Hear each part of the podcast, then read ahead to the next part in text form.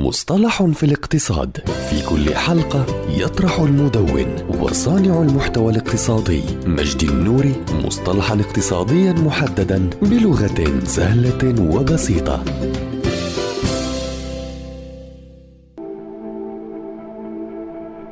اعتماد التكنولوجيا ويسمى أيضا منحنى اعتماد الابتكار لروجرز أو نظرية التدفق المتعددة المراحل أو نظرية انتشار الابتكارات وهو نموذج يصنف المتبنين للابتكارات إلى فئات مختلفة ويقوم على فكرة أن بعض الأفراد يكونون حتما أكثر استعدادا للتكيف من غيرهم. ويمكن تعريف هذا المصطلح على أنه نموذج اجتماعي يصف اعتماد أو قبول منتج جديد أو ابتكار جديد وفقا للخصائص الديموغرافية والنفسية لمجموعات التبني التبني المحددة وعادة ما يتم توضيح عملية التبني مع مرور الوقت على أنها توزيع طبيعي كلاسيكي أو منحنى جرس. ويشير النموذج إلى أن المجموعة الأولى من الأشخاص تسمى المبتكرون والذين يميلون لاستخدام منتج جديد تليها مجموعة الأوائل. بعد ذلك تأتي الأغلبية المبكرة والغالبية المتأخرة فيما تسمى المجموعة الأخيرة التي تعتمد في نهاية المطاف منتجا ما بمجموعة المتخلفين.